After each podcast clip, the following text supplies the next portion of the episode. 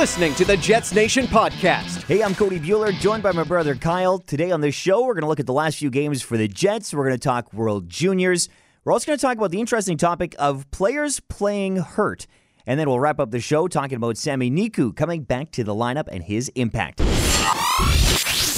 All right, so on the first segment today, Kyle, we're going to look at the last few games for the Winnipeg Jets. Since our last podcast last week, we're going to get back into the regular rhythm now that we're into the new year, coming out of the Christmas break. Jets played the Leafs. They lost 6 3. They lost to the Wild 3 2 in overtime and beat the Canadiens 3 2 on Monday night. They play the Leafs again tonight. Let's look over these last few games. Any notes or anything you want to highlight? well, they're really interesting games for a lot of reasons, and each each game was very different. Now, remembering back to that Leafs game a week ago, uh, the Maple Leafs scoring six goals in that game absolutely shredded the Jets defense. Uh, there was all sorts of cross-seam passes, just really dangerous chances all over the ice uh, for Toronto all game. Uh, against Minnesota, the Jets did a much better job defending, but couldn't get that done in overtime, and they were also much better defending against the Canadiens, only allowing two goals uh, again in that game. So just kind of a up and down defensive ride for the Jets in the last week. I thought it was kind of funny because on Thursday last week when we did our podcast, I remember talking about Connor Hellebuyck and how I'd liked his play and how even though some people were kind of harping on him, I was trying to kind of stand up for Connor Hellebuyck, and we both were for the most part. And then he goes and has that stinker against the Leafs. And I was watching that game, and I watched the first two periods. I left for the third because I was so sick of it. I, I put it on the radio so I could go and do something else, but I'd still keep up to date. All of a sudden, the Jets started scoring and started coming back in the game. But it was one of those ones. It, correct me if I'm wrong, but they were greatly outshooting the Leafs. They were getting chances, and they actually looked not bad at times. It's just those two lousy goals in that first period, poor play from Connor Hellebuyck, defense coughing up uh, pucks right in scoring areas, and then the Jets. They were in it for a good chunk of the game. It's just they were constantly having to play from behind, chasing the Maple Leafs. And then in the game against the Wild, I saw the tail end of that one. I was busy watching the juniors game, and we'll get to that in just a moment. But I I was busy watching other games, and so I didn't get to see the whole thing. But the Jets come back, or the Jets were correct me, where they were up two one, correct? And then the Wild tied it. Yeah. Yep. And so the Jets were actually playing good, and then you, you a lot of people talk about that game as the referees stole it from the Jets. Yes, maybe they did, but the penalty kill needs to be better. At least they got a single point, and then finally everything coming together. They were outplaying the Canadiens. They looked good in that last one on Monday night. Yeah, definitely. You mentioned uh, a few other games going on this weekend. The World Juniors wrapping up this weekend. A great bronze medal game uh, featuring both Winnipeg Jets prospects, Sweden playing Finland, and Team Canada taking home the gold against Russia. Just an absolutely great final to watch. Now, let's go back to the semifinal on Saturday against Finland. I was kind of nervous going into that game, uh, playing Ville Heinola, uh, playing the Finns, who the Canada has struggled against in years past. I, I wasn't sure how they were going to do. They hadn't had any real competition other than those first two games against the States and against Russia. And we know how the Russia game went. They got blown out. They barely beat the States in a close game there. And so I was kind of interested to see now that there had been some time since that Russian blowout game, would Canada be able to stand up under a little bit of adversity? And they did. They blew out Finland way more lopsided than I thought that one was going to be. And then in the gold medal game, what a finish. I think this is one Canadians are going to be talking about for quite some time. Yeah, it was definitely a fun game to watch, and uh, like you said, definitely didn't expect that from the semifinal. But the the final, you just knew it was going to be close. Um, even though the uh, Team Canada lost big in the group stage against Russia, you knew it was not going to be a blowout one way or the other. Just with these two teams being so competitive, and, and it was close all the way through. Uh, a one goal game, only a two goal game in the third period when Russia scores that uh, third goal of the game to go up 3-1. But then Canada comes storming back a goal 38 seconds later, I believe. Another goal a few minutes later to tie the game. And then that game winner uh, from Akil Thomas, just a gorgeous move, winning the race to the puck, flipping it up over the pad on the backhand. And uh, just like that, Canada goes from down two to up one in, in the final 10 minutes of the game. Just a great final to watch. Uh, just so much fun. And like you said, definitely going to be one to talk about for the years to come. So now Barrett Hayton, what are your thoughts on him as captain and just as the captain of Canada and uh, scoring that goal to tie it, having the injury and just kind of playing through everything? Uh, kind of coming into that game, I wasn't a big fan of his. Uh, just with the whole helmet thing, with the Russian national anthem, and just seeing him in some interviews, I just didn't get a great, maybe of starting opening opinion of Barrett Hayton, and maybe that's unfair, but that was just he wasn't my favorite Canadian captain from over the years. Maybe that was not right of me, but either way, that's just kind of my feeling. But then he scores that big goal. What are your opinions on Barrett Hayton after this whole tournament's done? Well, the thing I kind of want to talk about is playing through injuries, and the media absolutely loves it when players are playing hurt. And I don't really follow the same opinion as most media in this regard because honestly, playing hurt a lot of times is just plain dumb because that's how people get re-injured when they come back too soon from a previous injury. But let's just like it's not said, the it's not just the media. There's a lot of fans and guys I was talking to the next day who were saying, "Oh, wasn't that great playing through injury, the stories Everybody's talking about it. It's not just the media hyping it up. The media says this is happening, and yeah, you're right. They do hype it up, but a lot of fans are on that boat as well. But okay, carry on with your next point. Right. No. So it happens, right? And and people love to see that. I don't really know why. I mean, yeah, coming through adversity, that sort of thing. The interesting part, and the, the things we're never going to know is if he's medically cleared to play, if it's a type of injury that likely wouldn't be re-injured, I don't have as much of a problem with it but I just dislike how a lot of fans, just because a guy's playing hurt, thinks, oh, he's so so much better. He, he's he deserves so much more accolades and whatever after the game. Uh, look, thinking back to last year for the Jets, uh, Nikolai Ehlers was playing hurt in the playoffs, and he looked bad. just straight up, he did not look like the same player. And the Jets had a, has had a, have had a few of those over the years. You can tell just something's not quite right with the player, yet he keeps playing and what's wrong? Well, he was playing hurt for a couple months. He was playing hurt for two weeks. There's got to be, I think, a shift in the mindset of you don't need to play hurt. You should actually rest up, heal yourself, and come back 100% uh, in the next couple weeks. Take that time off that you need. I don't think players are, because of the media and the fans saying it's such a, a, a cool thing to do playing hurt. I think that's one of the reasons why um, players don't want to take the time off when sometimes they should Uh, it's kind of an interesting conversation, and I didn't really expect the podcast to, to kind of shift this way, but I, I think that now that we're here, we should definitely look at this more. And so, where is the point then where helping your team outweighs the injury, the risk of re aggravation, and if a player's play isn't going to drop off, yet he's still in pain?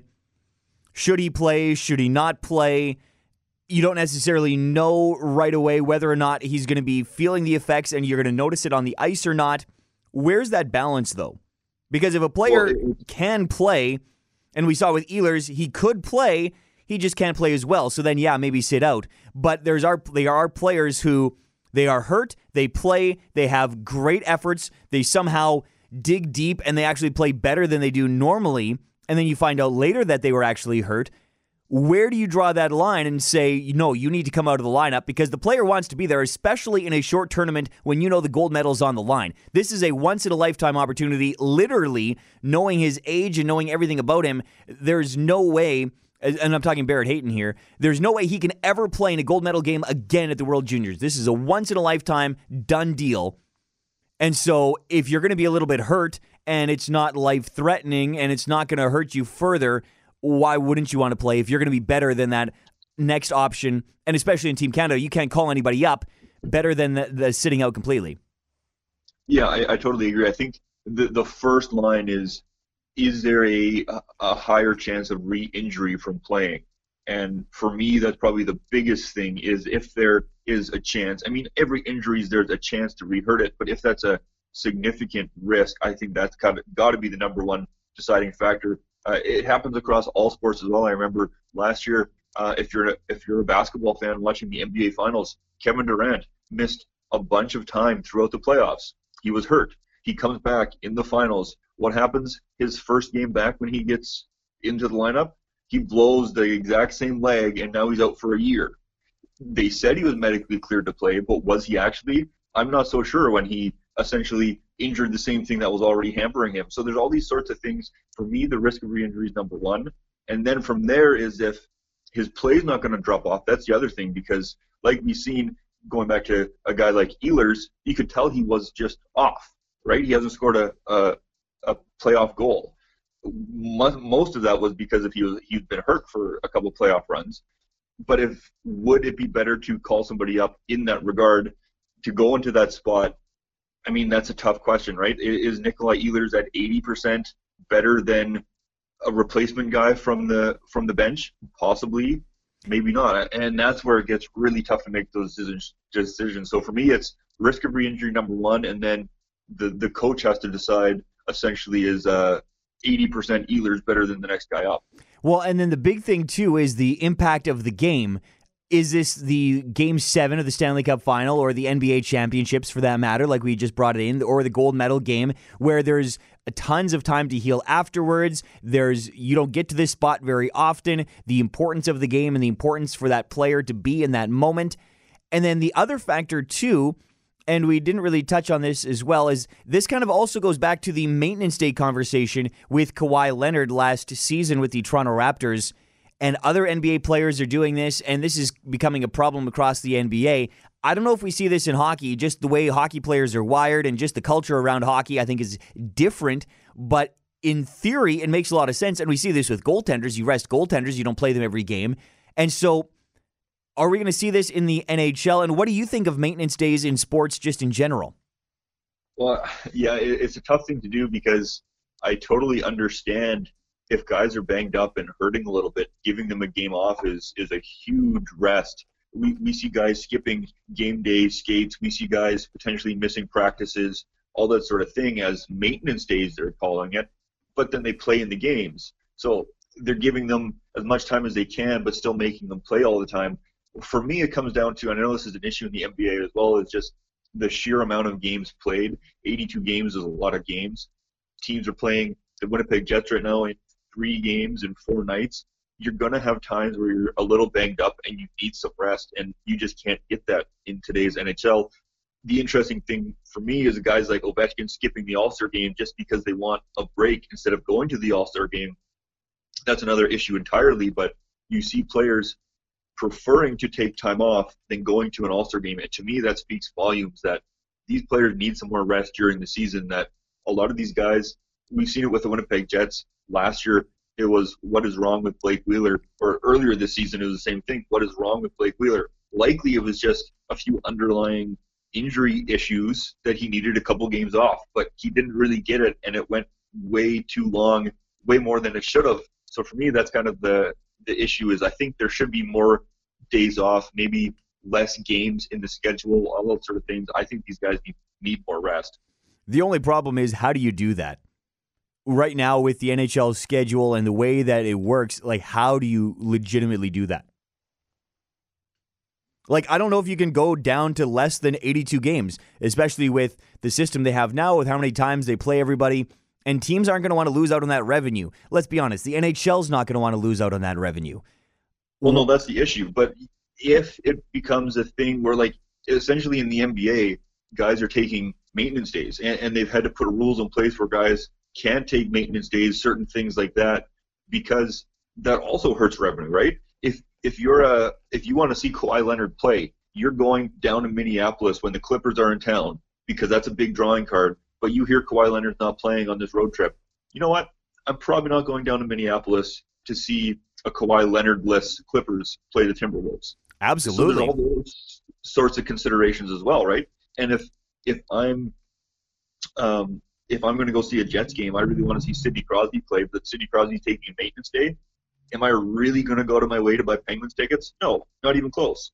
So there's all those sorts of considerations as well. Obviously, losing games is going to lose you much more revenue, but that's definitely a consideration if it ever gets to the point where guys are taking maintenance days in the NHL as well.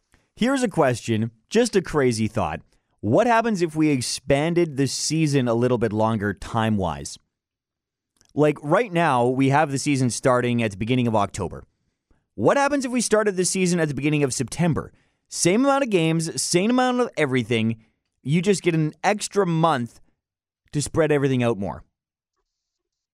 What do you think about that? I mean, you could definitely do that. There's many options like that would work. It's like the start. Um, so then it's like the start of the school year. That's when the NHL season starts. Because already how it is, we're already conflicting with the uh, Major League Baseball playoffs.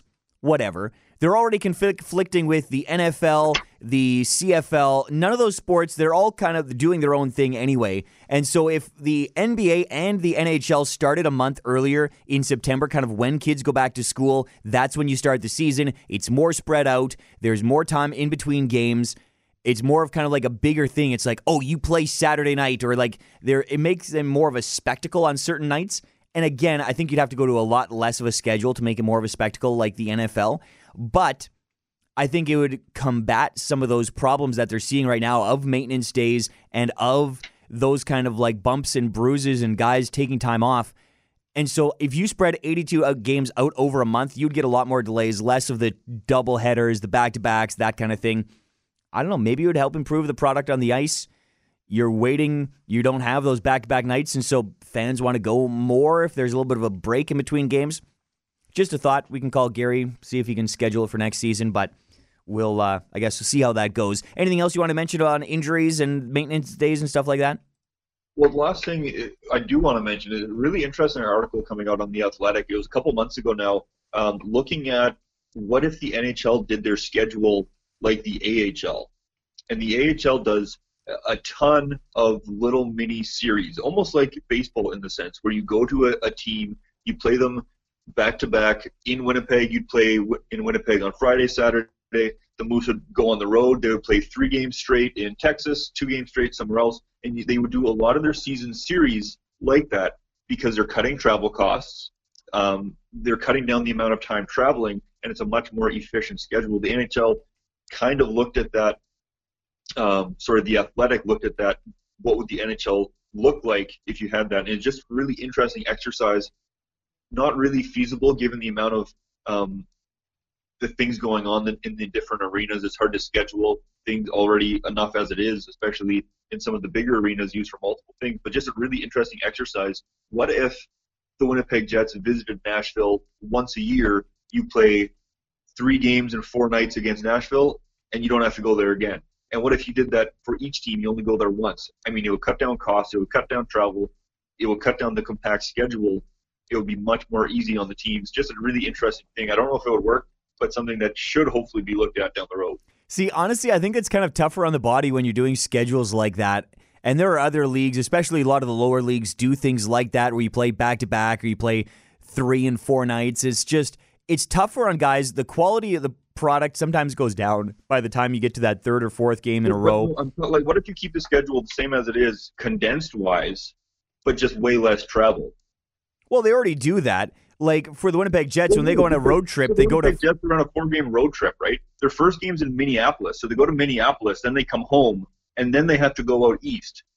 So why why stick in a random game? Why, why do you have a random trip to Minneapolis? I know it's not far, but what about the home and home in St. Louis? So St. Louis flies all the way here. Both teams fly all the way back to St. Louis. That doesn't make sense. Winnipeg did that with Dallas earlier in December. Dallas flies here, both teams fly back to Dallas for the next game, Winnipeg flies somewhere else after that. Like it doesn't make any sense, especially those home and homes, flying both teams all the way from Winnipeg down to Texas. Like that, there's no sense in that, really. Well, no, I understand. Added travel. I understand that kind of thing, but they already do road trips like they're on an eastern swing right now. You fly out to Montreal, you hop over to Toronto, and then you hop down to Boston, and then you're back in our time zone. And they already do that now when they go down to Florida. You go down, you go on a swing, you play those teams for the one time you see them all year. You go play Tampa, you play Florida, you play those teams kind of back to back, and then you head back up to Winnipeg. So they kind of do that already. I don't think the NHL needs to worry about pinching pennies. They're not in a hard pressed financial situation right now. And I understand wanting to combine your road trips together where it makes sense, and I'm definitely all for that. But I like the days in between. Back to back nights, fun as a fan, not so great as a player when you're playing two or three nights in a row or three and four. I think it's just too busy in my opinion. But I think we've kind of uh, beat this dead horse now. I think we're done with this topic. Let's move on. We're going to take a look at Sami Niku. All right, so in the final segment, looking quickly at the Winnipeg Jets lineup, and we haven't really got into much detail on that. We've talked a lot about sports injuries and things like that. And so Sami Niku back in the lineup. Kyle, you happy about this? I think a lot of fans are. Yeah, definitely. I mean, just search free Niku on any social media and you'll see how many fans are uh, looking for him to get back in the lineup. Um, definitely worth a look. I mean, we all know he has a an interesting and very intriguing skill set with his skating and passing and shooting ability. Um, playing on the third pairing with Anthony Bitetto uh, against the Montreal Canadiens, used a little bit with Neal Pionk as well on the second pairing. Uh, we'll see if he gets more ice time. I think he is near the 12 minute mark uh, against Montreal, uh, but I would say a fairly successful debut for him. Yeah, and I think that's got to go up. And I know Kulikov returning to the lineup. Where do you think he slots in? Straight for Bitetto? Well, that's where it gets interesting. Is, is do you take Niku out now to put Kulikov in, or do you take Bitetto out? Um, do you even take Sbisa out? I know Sbisa's been in the, you could say, top four, but I haven't been super impressed with Sbisa's game either. A lot of the underlying numbers actually say Bitetto is is outperforming what a lot of fans think he's doing. He's actually been not too bad according to some metrics. Uh, so it's going to be interesting to see. I would wager Bitetto comes out just to leave Niku in for a few games just to give him some time. We'll have to wait and see. It looks like Kulikov should be a go uh, tomorrow night against Boston. I saw an interesting piece from Leah Hextall where she was talking about Niku and bringing him up into the lineup and it was it was an interesting story because it kind of counteracted what a lot of fans have been saying on Twitter and social media. Why have they not put in Niku? What are they doing? The Jets, come on. And she basically just highlighted the fact that there's the long game in mind. The Jets are doing what's best for their franchise long term. Let's not put this player who's battling injuries, who hasn't played a lot at the NHL level this season, let's not throw him into the fire right away from having that car accident injury starting before the season began, from having some injuries that he's battled with the Manitoba Moose in and out of the lineup. Let's not rush him. Let's get him some time in the Moose, kind of get up to speed, and now finally he's here in the NHL. And so I don't know what you think of that, but it to me it just kind of gave some perspective from that side of things that yeah, sometimes you do want to wait with injuries. You can't necessarily have him in the NHL right away when he's not a proven, experienced, multi year vet of the NHL that maybe slowly going through the NH or the AHL first, not having to send a guy down who might not get cleared through waivers. There's a lot of factors in play. And when you're looking long term, maybe the Jets did make the right decision when, or it's at least just that comes from that perspective. Yeah, I totally agree with you. The other thing is if uh, a lot of people were saying, well, Niku gives you the best chance to win. And I mean, I agree with that because of his skill set. But if you look at Niku's numbers last year, they were downright horrible. So looking at last year's defensemen, Niku actually finished last among all Jets defensemen in a number of different metrics. If you look at his expected goals, his Corsi, a lot of those numbers, Niku was in the low 40% range, meaning he was continually outshot. Uh, his team was continually outchanced with him on the ice, and you wouldn't really necessarily um, see it watching him because he's a smooth skating guy, makes a few good outlet passes. But there were a lot of times where he was hemmed in his own zone. A lot of fans forgetting that his numbers in the NHL are actually really, really bad up to this point. And that doesn't mean they won't change because I'm sure they will as he gets more experience. But as for who gives you the best chance to win now, maybe it's not Sami Niku. And that's something that a lot of fans don't want to hear, but that might be true. Yeah, and that's the th- thing. When I look at fans on Twitter, they're talking advanced stats. It's the free Niku campaign. All they focus on is his skating, his puck handling, offensive defenseman. How is this guy not in? His AHL numbers are great offensively.